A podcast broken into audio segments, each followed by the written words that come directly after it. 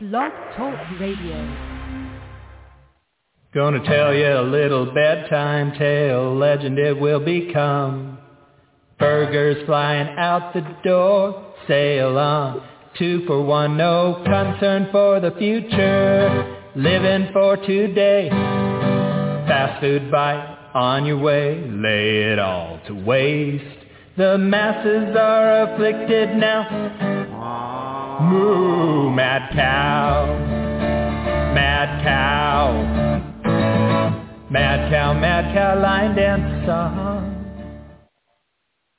Hey, Sun Guy Nation, welcome to the show here on another Friday afternoon. QT and Sun Guy with you as normal.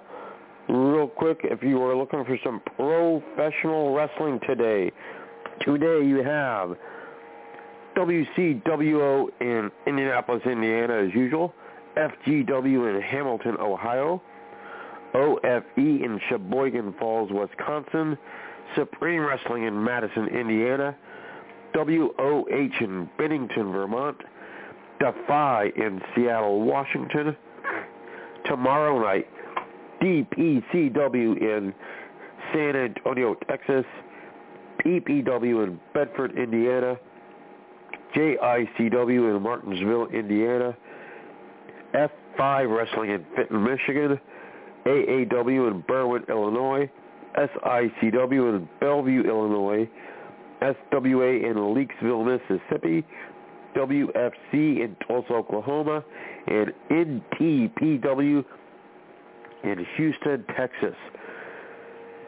Well, QT, a busy week ahead as we go to this week, but I believe our guest is with us. Let me bring him on right away. Do we have with us Rich Abbott from WTC? Nope. Well, Rich, I want to thank you very much for being with us. We have plugged your show, WTF, many a time here on this program, but is your first time with us, so could you tell us what led to you getting into the business of pro wrestling? Well, first off, thanks for having me on today. Our pleasure. And, is this live, or is this, like, recorded for later, or how does it work? Both. We are live, but it'll also drop later for the people on all the platforms. Okay. Gotcha. So, what did you want to know again? I'm sorry. Oh, I was asking, what got you into the world of pro wrestling? What got me into it? Yes. I've been a fan since I was 2 years old. Big Hulkamaniac as a child. And I just grew up a WWF fan. All through childhood, it never wavered, and eventually I just found my way in a position of being in the business, kind of randomly, sort of. I always kind of wanted to be in the business in some form, but I knew that I wasn't going to be a wrestler or anything like that. So I guess the story, I guess, starts with me being in a men's huddle group that met for breakfast every week with Pastor Darren Earlywine from Mercy Road Church and Pub Theology fame. And basically what had happened was I went to Heroes and Legends that weekend, and I was talking about the wrestlers that I'd met. I think it might have been the first Heroes and Legends. And one of the guys in the huddle was like, hey, you love wrestling so much, and now you've got this newfound love for Jesus Christ. Maybe you should combine those two and do a ministry for wrestling. Sorry about that. Something fell there. Oh, no problem. Now, at any point in your experience, did you plan to get into the promotional aspect, or was it something you hadn't considered until they mentioned that? I mean, yeah, you always think it'd be cool to run your own promotion, you know, like I used to play the, what was it, the TWE promoter game. I don't know if you guys are familiar with that game. Or TEW, I don't remember what it was. But anyway, it was like a text-based game where you're a promoter. I used to play that, and, you know, you always have, like, your ideas in your head of, like, how it would work if you were, you know, fantasy booking and stuff like that. But I never really thought that I could actually become a promoter myself. For one, I was like, I don't know if I have the financial means to do it. But I started this I started out Wrestling Theology, not even to be a promotion. It was supposed to be just a ministry of wrestling fans that got together and watched wrestling together.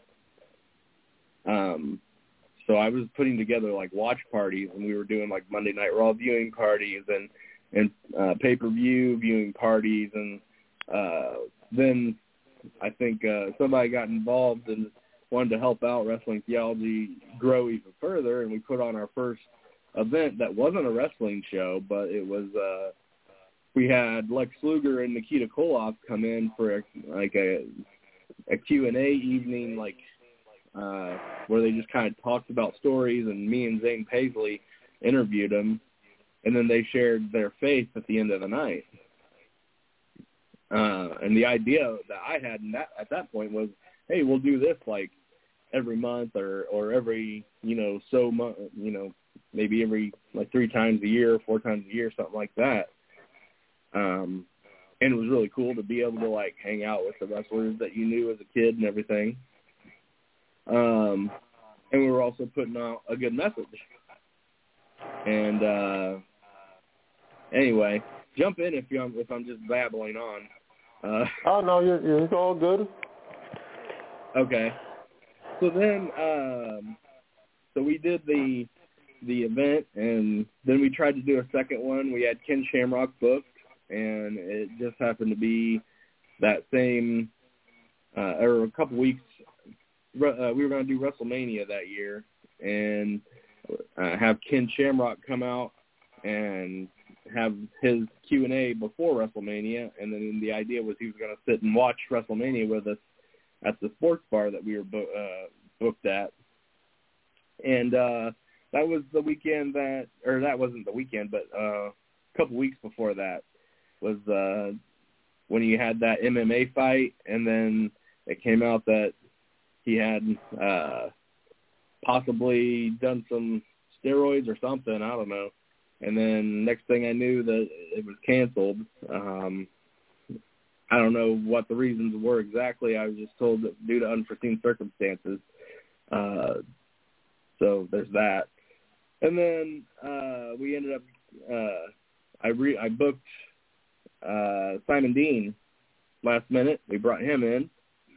And then so we had Simon Dean there for WrestleMania. Then we decided to try out bringing in Jimmy Hart for Indie PopCon. And we brought Jimmy in. We did a Q&A thing at the Indie PopCon with Jimmy. And then the next thing I knew, I had a promotion reach out to me and ask me if they could put on a wrestling show at our church. And we would be, like, kind of working together. And I kind of had plans with another promotion before that, but they reached out, and the other promotion wasn't ready for it. So I went ahead and got the date, and I got the date worked out at the church. And I wasn't the promoter. We were just, like, in conjunction with Wrestling Theology. And long story short, things didn't work out with that promoter, and then we were like, well, let's just go ahead and put this show on ourselves. There's a lot more into it that I don't really want to go into, but it turned into a Wrestling Theology show out of just pure how things lay, or, you know, how things fell, basically. And we put on our first wrestling show in April of 2017 as Wrestling Theology Fellowship.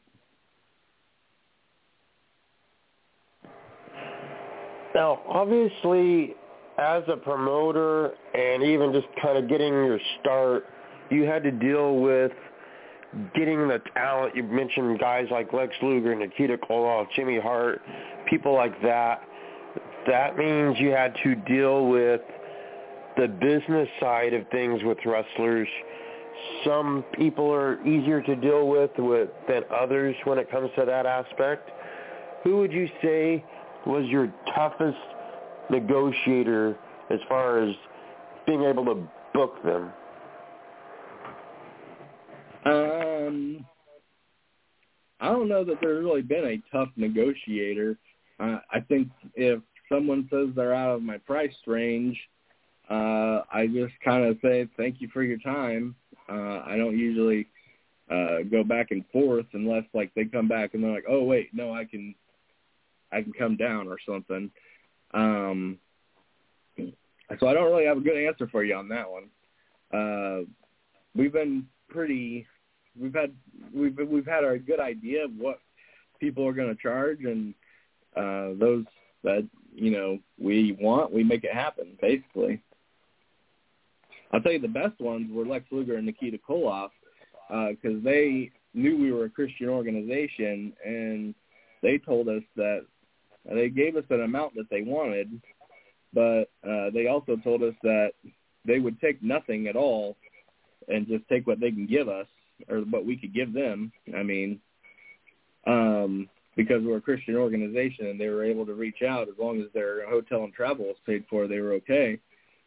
I can't say that they would do that for any wrestling organization out there, but because we were a Christian organization, that was something that they had said to us. We still went ahead and paid them what they asked for, but it was very nice for them to offer that. Definitely, that sounds like a good deal. Now, you mentioned Heroes and Legends, and I know you've been a part of several of the Heroes and Legends events as well. You recently had picked up the ball when it comes to sponsoring some of the talent that had difficulties with the previous sponsor, getting them to Heroes and Legends. Do you want to tell us about what you did at the most recent Heroes and Legends there in Fort Wayne?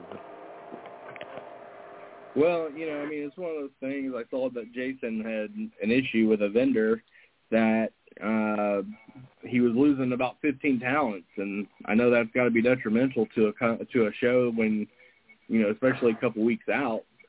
So I just reached out to Jason and was like, what could I possibly do to help? Who's available? What's the prices, and try to figure out what the best option would be for me to help them out on top of not losing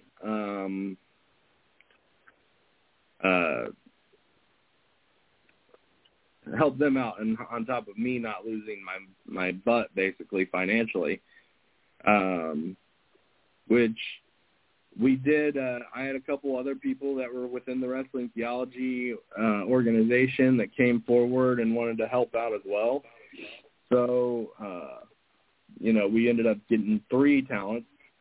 We had James Storm, JTG, and Chris Masters come in, and I didn't think we were saving the show or anything, but I had a lot of fans come up and tell me that we were saving the show. But when I look back on the card for the evening there, I looked at it and I was like, man, that is 3 matches that they wouldn't have been able to have, or 2 matches anyway, that they wouldn't have been able to have had we not done that.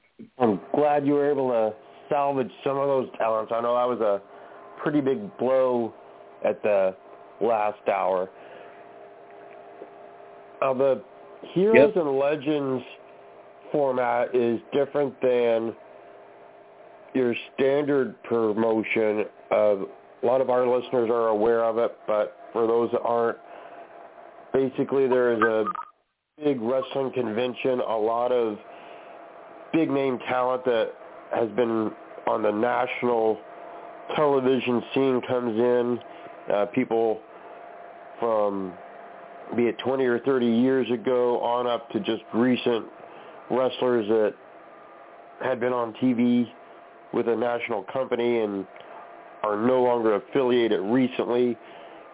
They do their autograph signings and fan fest and so forth, and later that night, part of those talents will wrestle primarily against the heroes, which are the local independent talents. They bring in a lot of the top-name independents out of the Midwest and sometimes out of the area to wrestle the legends.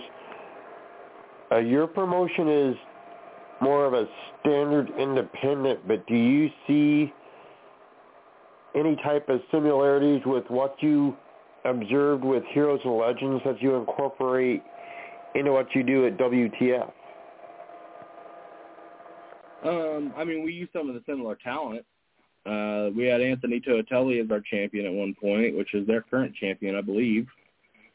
And then, you know, we've had Kongo Kong and Drew Skills and lots of the different talent that they use we've booked as well. When it comes to our shows, it's more we try to put a storyline and use a storyline going month to month where, you know, a fan can follow it and tell the story or, you know, follow the story along and get invested in the matches. Whereas with Heroes and Legends only happening like twice a year, usually anyway, sometimes they have some random shows pop up. You might have a storyline, but it's still kind of like a little hard to push a storyline with two shows a year, honestly. So, and of course, like we'll bring in some talent here and there that are nationally known. Like we had Bushwhacker Luke at our first show. We had DJ Z right before he went to WWE. We had Robbie E., Jimmy Jacobs. You know, we've had big names and come into our shows. Buff Bagwell's been there, but we don't usually set it up to where it's like a hero versus a legend necessarily. It's like we're bringing them in for a specific reason or to have a specific match. They might be challenging our champion, or they might be just coming in to be a part of the show. We had a Gentleman Jervis come, and he just joined our tag team tournament and just had a fun little match for us, basically. And he also actually, because our shows have a message at every show, we have a moment where we share a positive message, whether it be Christian message or just a positive message about like mental health or something like that. We had Gentleman Jervis.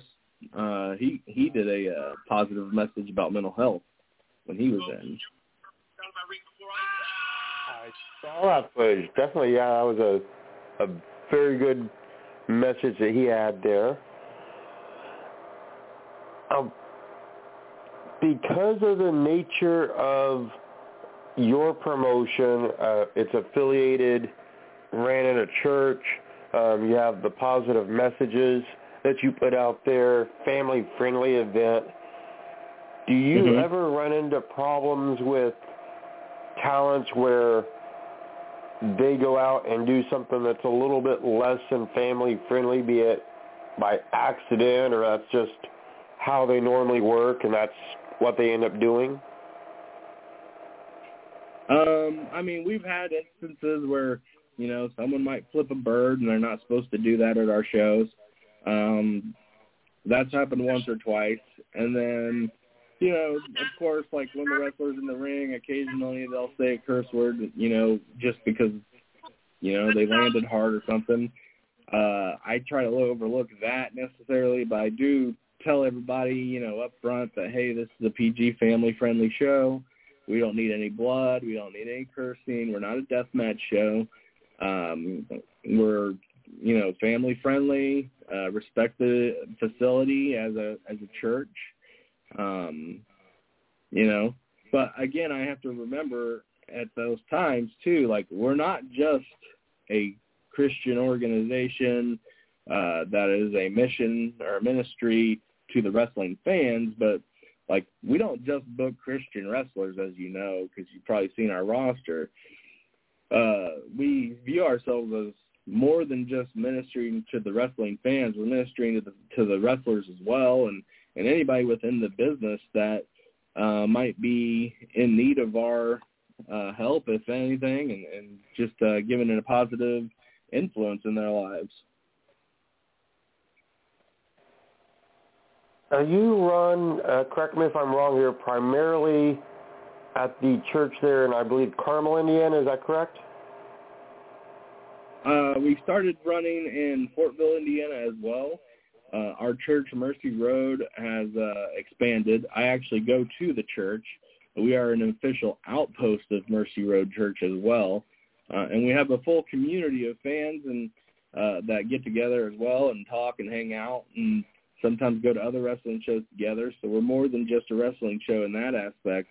But as Mercy Road grows and gets more facilities and more buildings up in different cities, Wrestling Theology can grow as well and get into different cities and different buildings. So like Fortville, Indiana just opened up this year. So we ended up doing half of our shows in Fortville, Indiana, and half of our shows in Carmel. And next year they're hoping to open up Anderson, Indiana's facility for Mercy Road, so we could spread out to Anderson as well. And I'm also not ruling out going to other churches either. One of the things that we're trying to do is sell our shows to other churches and get involved in their ministries as well. In fact, we did that with a private show that wasn't really promoted a couple weeks ago. We were at Connection Point Church in Brownsburg, Indiana, and we did a one-night tournament for their champion, which will be probably like a bonus wrestling show with a different vibe and a different feel. We kind of look at those shows that might not be within our regular monthly schedule to be something that's like a dark show or an extra show or alternate universe, you know what I mean? Exactly. I'm glad that you guys are expanding and getting to new places. That's fantastic. Fortville, of course, the home of TJ Kemp. Yeah, and we had TJ Kemp on most of our Fortville shows. I think we had him on all of them except for maybe one so far. Excellent. I'm glad he's doing well, and hope that continues to be something you do, is expand out. Now, as a promoter, obviously you're always looking to work on your roster, bring in new talents, bring in not only big names and so forth, but you're always going to have to freshen the roster as guys go in and out for all sorts of different reasons. For you personally as a promoter, what is the way that you scout for talent? Do you have ways that you prefer to find new talent, or do you open yourself to every single avenue? How do you go about it? I mean, there's multiple different ways I've found new talent through Wrestling Theology. Sometimes it's just as simple as, you know, another guy getting in a car with one of the people that's already booked and coming up to the show, and you know, we take a look at him, and maybe we book him at the next show, or maybe we put him in a pre-show match and take a look and see what they got. It might be as simple as, you know, somebody reaching out through social media. A lot of times, you know, I'll be looking on social media myself and trying to look for maybe a specific type of wrestler, or maybe I see somebody that I'm like, I can do somebody with, or do something with that guy as long as he can work. And I'll look in to see, like, you know, if he's what he's like in the ring, you know, video-wise and stuff. But and then there's also times when a wrestler will give a recommendation on somebody, especially if they're someone I trust. One of the guys I trust a lot is Jock Sampson. Also trust Drew Skills and Apollo Star. Those guys, those veterans are pretty trustworthy on who's going to be a good talent. So yeah, I mean, there's lots of different ways that I get new talent on the show. And then, you know, when I was trying to expand out the women's division, I was trying to get more women involved in Wrestling Theology. I was just reaching out and trying to, you know, meet up with the women that I see online and stuff like that, that I didn't know worked or whatever. You know, I just kind of I know originally when I first started to try to expand it, I just said, hey, women wrestlers, put your stuff in this post. And then, you know, now I'm kind of like reaching out, and sometimes they'll reach out to me, or I'll reach out to them and just see where, if they're working in my area, and if we can work together, and if we can strike the right deal, basically. Now, if somebody listening today that works in the business were to venture out your way from out of the area, what would be the best way for them to reach out and be considered for WTF? I think the best way, if they're coming out already or if they're in the area, show up at a show and help out in any way that you can. And if you know, you want to get promo pictures, normally we try to set up promo pictures to be done throughout the night. And, you know, I tell anybody that shows up, like, get promo pictures. That way, you know, like, if I have promo pictures, then it's going to be a lot easier for me to put you on a poster if I've already got your picture. You know, so that's one way. And you know, if they're a little beyond that, if they're not, you know, if they're being booked a lot, you know, but they're wanting to come out and try to work out a deal with me, message me online, and we can maybe try to work something out. Send me video footage if I don't know or I'm not aware of what, your work, and we can work something out. Yeah, but I'd say those are the two top ways, is probably to reach out through Wrestling Theology, or actually WTF Wrestling Theology on Facebook. That's the one that I'm the best at. I have a Twitter and I have an Instagram, but I wouldn't say that I am the best at reaching out or the best at even doing anything on social media with those two. I hear you. Now, I have no problem setting up a ring. I have promo pictures. I have footage. And I have a Facebook. So, you know, you might be hearing from me at some point. Okay. Well, at this point in time, my co-host QT is standing by. He has questions as well, I'm sure. So I'm going to pass you over to QT for a bit. Okay. Well, thank you, Sunday. Hello, Mr. Abbott. Mr. Abbott, did you have an athletic background in high school? I did not, actually. I was more of a worker. I worked at McDonald's, and I worked at the Blockbuster and then a movie theater. I had a job. I didn't really have the time to do anything athletic, but I also really wasn't an athletic person, I would say. So, you know, my school also didn't have a football team. We were that small. I'm from Hanover, Indiana, which is down there kind of where Supreme runs usually. They're in Madison. Actually, I don't know how well you know about the Supreme's roster, but there's a guy named Tommy Cash that wrestles down there, and he was one of my good friends from high school. But he wrestles for Supreme. But, yeah, I mean, I wasn't athletic, though. I was a big wrestling fan all throughout high school, but I just basically was a fan. And I like I said, we didn't have a football team. We were too small, so I probably would have tried out for football, but we didn't even have that option. So. Oh, okay. All right. Now, if I'm not mistaken, on the sitcom Cheers, Woody Harrelson said that he was from Hanover, didn't he? Oh, yeah.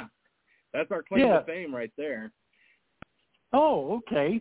Have you? Yeah, he actually went to college at Hanover College. He's not really from Hanover, but Woody Harrelson did attend college in Hanover College, and that's why he started using or talking about Hanover, because he loved the town so much. It's a very small town, though. Oh, okay. Now, Is Hanover a Division III school or NAIA? Oh, I'm not sure. I can answer that question for you. Well, all right. Well, what years did you have that job in high school at McDonald's? Can you give us the years that you worked there? Oh, let me think here. Probably 1999 was when I was 16. See, I'm the same age as WrestleMania. That's how I try to keep track of how old I am. So 1999 was, I guess, 15. So I was 15 years old then. I probably started working around then. And then I probably worked there up until my senior year maybe. And then I quit there and went to Blockbuster. Okay. So it probably would have been like 2000 or 2001 that I started working at Blockbuster. Okay. I just ask because when I was growing up, you could still get a cheeseburger, a fry, and a drink at McDonald's for $1. Yeah, I don't know if that was the case then, but it was a lot cheaper than it is now. Oh yes, I'm sure. By the time 1999 rolled around, that $1 went up to about $4. It had quadrupled probably. Yeah, well, they did have the dollar menu though. Oh yes, where you could get one item for $1. Yes, but back then you could get 3 items for $1. And sometimes people would roller skate up to the takeout window on roller skates because roller skating was great. Okay. All right. Well, Mr. Abbott, what were your high school colors? I believe it was red and white. We were actually the Rebels, which is somewhat controversial these days. But yeah, we were known as the Southwestern Rebels in Hanover. Okay. All right. Well, Mr. Abbott. Red, white, and blue, really. But red, white, and blue. Oh. Oh, wow. Okay. All right. Okay. Well, Mr. Abbott, if you could travel back in time like Stewie Griffin and his time machine on Family Guy, which one of these two basketball players in their senior year in high school would you choose to watch? Wilt Chamberlain or Larry Bird? Probably Larry Bird, just because of the Indiana roots there. Oh, okay. Uh-huh. Okay, Larry Bird, very good. All right. Well, Mr. Abbott, if you were a wrestler, can you name some of your choices as entrance music?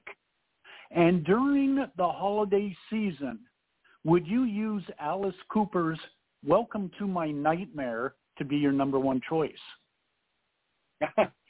I don't know about that, but I do have entrance music at Wrestling Theology. And it's Heaven is a Place on Earth. Oh, okay. That was by the lead singer of the Go-Go's, I believe, when she went solo. Carlisle? Belinda Carlisle. Yes. Yes, that was their post-Go-Go career. Okay, very good choice. All right. Have you yourself gone on YouTube and watched Alice Cooper sing Welcome to My Nightmare on The Muppet Show? I have not. Oh, okay. Well, we at Turnbuckle Turmoil assign homework assignments, and I think you would get a big kick out of Welcome to My Nightmare sung on The Muppet Show. It's kind of Halloween-y. Okay. I'll have to check that out. And if you could report back to Sign Guy on your views and artistic impact that Alice Cooper made on the seminal moment on the Muppet Show history. Could you do that? I will do my best, yes. Okay, very good. Okay. All right. Well, Mr. Abbott, do you remember a iconic moment in the WWE history when Pee Wee Herman was host of Monday Night Raw and he confronted The Miz in the ring? Yes, I do. Aha. Yes, he had the Big Show dressed as Pee Wee as a backup. You remember that? Yeah, I do. That was why he was acting pretty brave around The Miz. And if you remember, the secret word for the night was ring. Yeah. I think also, didn't he have an interaction with Mean Gene backstage, or was that another night? I think that might have been another night. I know that he interacted with The Rock also at that time. Yeah. Okay. But as you remember, Pee-wee got into a kind of heated exchange with The Miz, and they were playing the Really game, where The Miz and his accomplice, I can't remember the name of his partner in the ring, who was a big fan of the Pee-wee Herman show. Even Pee-wee pissed off him with the Really game. Was it Alex Riley? Was that during that time? Yes. Mr. Abbott, do you remember the moment when The Miz said to Pee-wee Herman, I was never a fan of yours. I was always a He-Man Masters of the Universe kind of guy. Now, that was a show. I loved He-Man. And Pee-wee came back and said, if you like the man so much, why don't you marry him? Do you remember that? Yeah, I do. Oh, okay. All right. Now, one of my questions is, was Pee-wee Herman one of your favorite guests of all time on Monday Night Raw? I liked Pee-wee Herman a lot. I used to watch him when I was a kid because I'm a kid from the 80s. So, yeah, I mean, that was fun to see Pee-wee Herman. Well, I think, in my personal view, he was tied with the parents of ZZ Top on Monday Night Raw, and may Dusty Hill, the bass player, rest in peace. But do you remember seeing ZZ Top on Monday Night Raw? I've seen them on there a lot. I don't remember when they were actually the hosts, but I do remember they were in the audience like a lot during ever since the Attitude Era, they were always in the audience whenever they could be. Especially when they were in Texas, yes. Yeah. But I like when they did the guest host stuff. My biggest nights were when they had legends on, because I'm just a big mark for all the legends that I watched growing up, really. So when they had like Ted DiBiase on there and Dusty Rhodes and all them, when they were the host, or when Jesse Ventura came back, that was pretty cool. Oh, okay. All right. Did you know Jesse Ventura did a stint in the Navy SEALs? He was a very tough guy, Jesse Ventura. Oh, yeah. Now, when he got out of the Navy SEALs, he did a stint for Portland Wrestling back in the 70s with Don Owen, the promoter of Portland Wrestling, and it was kind of the dying end of the territories. Have you ever gone on YouTube and watched Portland Wrestling film from the 70s? I have not. I've heard a lot about Portland with Don Owen, mostly from Roddy Piper talking, but I haven't really ever got to see any of it. And I do like to go back and watch the old wrestling. I have all kinds of wrestling downloaded and everything. I even have DVD binders upon DVD binders of old wrestling shows, because I do prefer my wrestling to be, a lot older than it is now.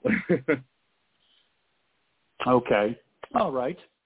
Well, Mr. Abbott, a cornerstone of most faiths worldwide is the concept of forgiveness or apologies. What was your reaction when Roddy Piper apologized to Jimmy Snuka, and he apologized for hitting him in the head with a coconut on Piper's Pit, and I think he apologized like 10 or 15 years later, and Jimmy Snuka was in the ring to hear this apology? I think I don't necessarily remember the apology. I know that a couple times that they had Snuka come back on the Piper's Pit. I know one time he fake apologized and then hit Rikishi in the head with a coconut. But I don't remember the exact moment that you're talking about right now, where he actually apologized to Snuka. Was it like after the Rikishi hit, or was it before that? Or I'm pretty sure it was after. Yes. Okay. It was probably on one of those like old school Raws or something like that. Yes. Okay. Yeah, I mean, but it's great to have forgiveness, as a Christian wrestling organization with Wrestling Theology, we do promote forgiveness. And one thing that you got to remember, too, about forgiveness in general is, forgiveness does not mean reconciliation. And that's one thing I had to learn myself. You don't have to reconcile your friendship with somebody, or if they hurt you, to forgive them. And, holding a grudge just kind of hurts you more than anybody else. What if Mother Teresa in her prime, if she could make an appearance on WWE, how well could have a Mother Teresa appearance on WWE gone over? I don't know about that one. I think that one would be a little tough. I don't even remember. Did Mother Teresa speak English? I think she spoke Polish, dialect of Polish and English. Polish dialogue. Yes. I would be interested in seeing that. I don't know what, how that would go over and what Vince would allow to happen. But I would say that she'd probably have a better time at Wrestling Theology than WWF. I would just want to see what Mother Teresa's reaction would be, and if she would try to stop a Rikishi stink face. That's a good question. I have a funny story. So, like, because we are a Christian wrestling organization here in Indiana, well, sometimes, like, we try to get the people from the church to help us out. Well, one lady, she was not originally from America, and she was so distraught over the wrestling that was happening in the church because she didn't understand what was happening. And she was like, why are these people fighting each other? Why are we condoning this? And she didn't really get the concept of professional wrestling and what was really going on. And it was just kind of a funny situation where, like, she was like, I can't handle it. I can't deal with it. And she couldn't stay and help out with the show the rest of the night because she just couldn't take the fighting. So I don't know. Maybe Mother Teresa would be more like that. She couldn't handle the fighting. Okay. I would think that she would, if she was from Poland. I believe as a little girl, I think she saw a little bit of the saw World War II action, or lived through some of that of the German Blitzkrieg. Mother Teresa. Yeah, I think myself she could have interacted well with Linda McMahon to kind of foil. Yeah. Yes, to kind of foil to be a foil against Vince's evil empire. Yeah, maybe she could bring Ivan Putski in. Oh, yes. Ivan Putski. Okay. All right. Well, at this time, I'm going to turn it back over to Sign Guy, and I wish you well with your Alice Cooper video on the Muppet Show. Homework assignment. All righty. Oh, okay. Back to you, Sign Guy. Thank you, QT. Well, Rich, one of the aspects of pro wrestling that is very popular with the fans, has been for decades now, is tag team wrestling. You mentioned, of course, Drew Skills and Apollo Star, the Soul Shooters, but I'm sure there's lots of tag teams that you not only have used on your shows, but would like to use in the future. What do you think of the current state of tag teams as it relates to WTF? So right now, we've got a decent tag team feud going on right now with Awesome Odysseys, our tag champions, and they won the championships from Warhoff, if you're familiar with them, Ohio. And then they're actually now feuding with the Highlight Reel, and in the mix of that, you also have a little bit of TJ and Sean Kemp getting involved in that too. So we got there's four tag teams right there just in the last few months that's been battling for our tag titles. So I think the tag team division's really heating up, but I tell you, there's a few tag teams out there that I'd like to get back into Wrestling Theology. And one of them would actually be Halal Beefcake. I don't know if you're familiar with them. It's Idris Abraham and Joe Coleman. Not familiar with them. Okay. Well, they are a great tag team. I think they're out of Michigan, if I'm not mistaken. But, yeah, you might have seen, I think they've been on a couple I think they were on OVW for a minute, or at least one of them was. But, yeah, I love them. They came in a couple times for me. They have a great look. I'd love to have them back for sure.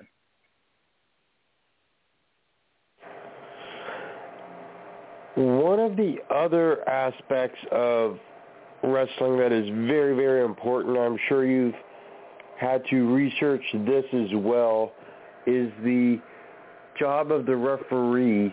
I know you have some good referees with WTF, but when you're hiring for that position, what are you specifically looking for as far as someone that you feel is qualified? Well, I'm always looking for good referees, I'll tell you that. I think we've got some good ones right now. Right now we've had J.B. Stewart has been refereeing for a couple of years now with Wrestling Theology, and he's doing pretty good. And then we just recently got Donovan Nance, and he's been he refereed the last couple shows for me there. But yeah, I would say the things that I advise the referees of is to know, like, because we do video, because I don't know if you're aware of this, but like my real job, my like full-time job, I should say, not real job because both of them are real. My full-time job is a video editor, and I went to school for film production at Ball State. So, you know, I have a pretty good production only because I know what I'm doing with production. I don't really have the money to be spending on production. I just do it myself. So one of the things I tell the referees, you know, is to be aware of where you are and where the cameras are. I don't want to have a shot of a referee's butt in my close-up shot if I'm trying to get a shot of like a pinfall or something like that. And those are some of the things that I think of like in a production level, and that's merely because, you know, that's kind of where my head is at production-wise. Of course, though, you know, they got to be able to have good cadence and be able to, you know, be that third person in the ring and do what needs to be done on a referee level as well. I haven't really had many problems with having bad referees in that instance, so I've been pretty lucky on that front. But, yeah, I mean, for me personally, my big pet peeve, because I'm a production guy, is just try to stay out of the shot of the camera. And that's just, you know, that's probably just me, though. Oh. Obviously, filming the shows and so forth, it builds an archive of footage.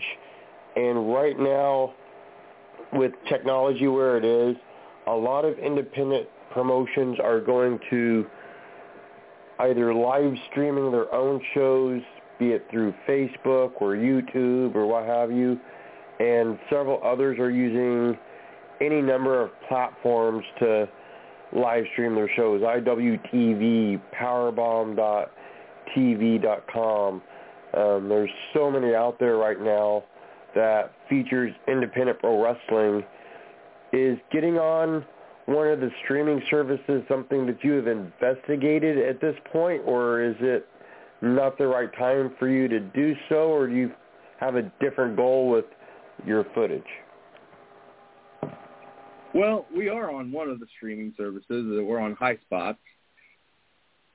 So we're available on Highspots for anybody that's got a Highspots subscription. All of our shows are available on there.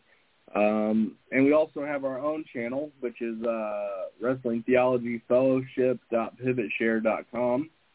And you can go on there and you can subscribe just to our shows, also whatever shows that we have also partnered with. We have certain other shows. I think like one of them is one of Joey Janela's shows and stuff like that that you can watch with our subscription.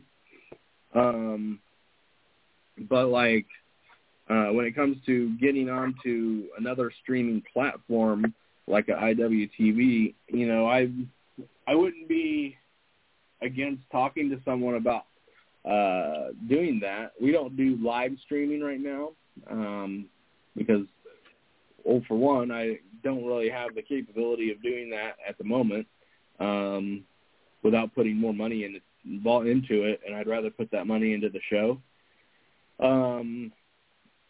But, like, on the other side of things, I would like to potentially have that option of streaming, and I wouldn't mind talking to someone if they wanted to talk to me about getting on IWTV or something like that. It's all a matter of, like, what they're going to do with the product, though, and you know, I've heard some stories about certain streaming organizations, and I don't remember which ones they are, but you know, some of them that would say that they want to try to own the footage, which isn't something I'm willing to do. I'm not willing to give my footage up, the ownership of it, just to have it streamed. Totally understandable. Well, we are down to the final few minutes of the show today, and I want to make sure you have plenty of time to get all the plugs and promotion out that you want.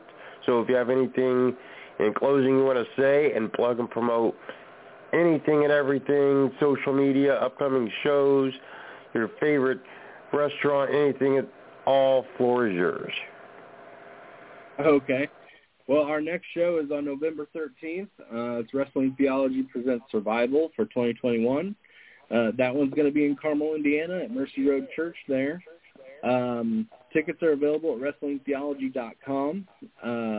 We've got some good deals on tickets. Front row is $15, general admissions $12, and then child general admission is $10.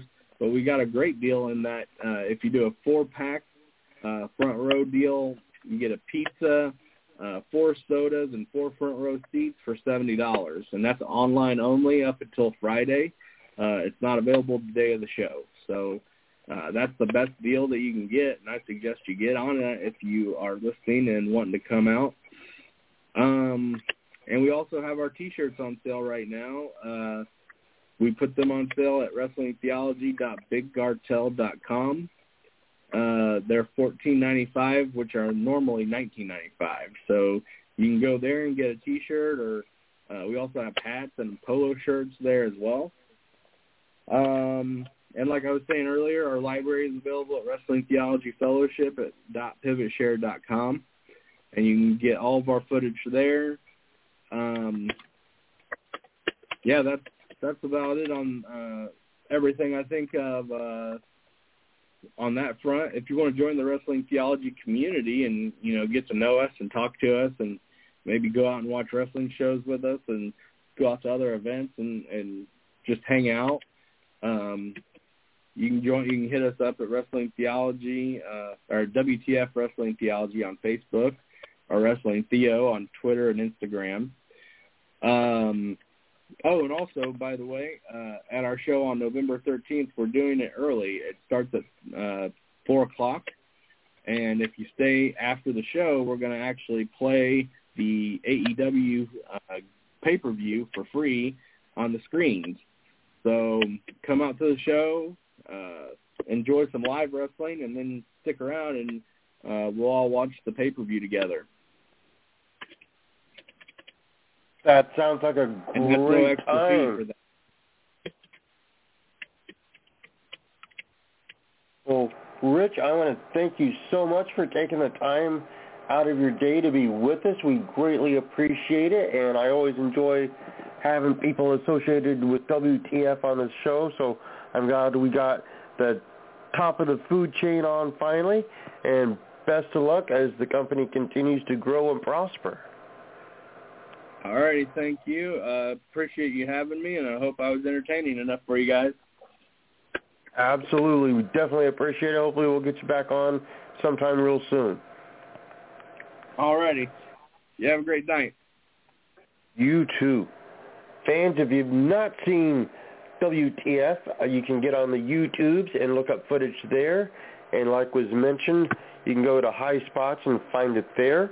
And if you're in the Midwest, definitely worth heading out to Carmel, Indiana, which is in the greater Indianapolis region, and watching a live show.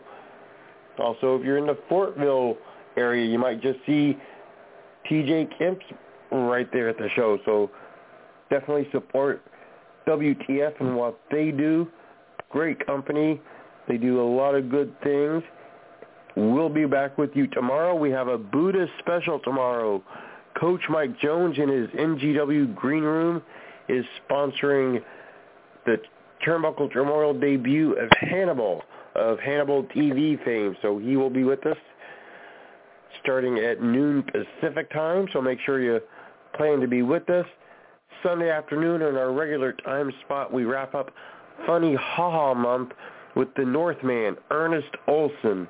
So have plans to be with us. Get out there, support your local independents, and we will talk to you soon. The only thing I want to do.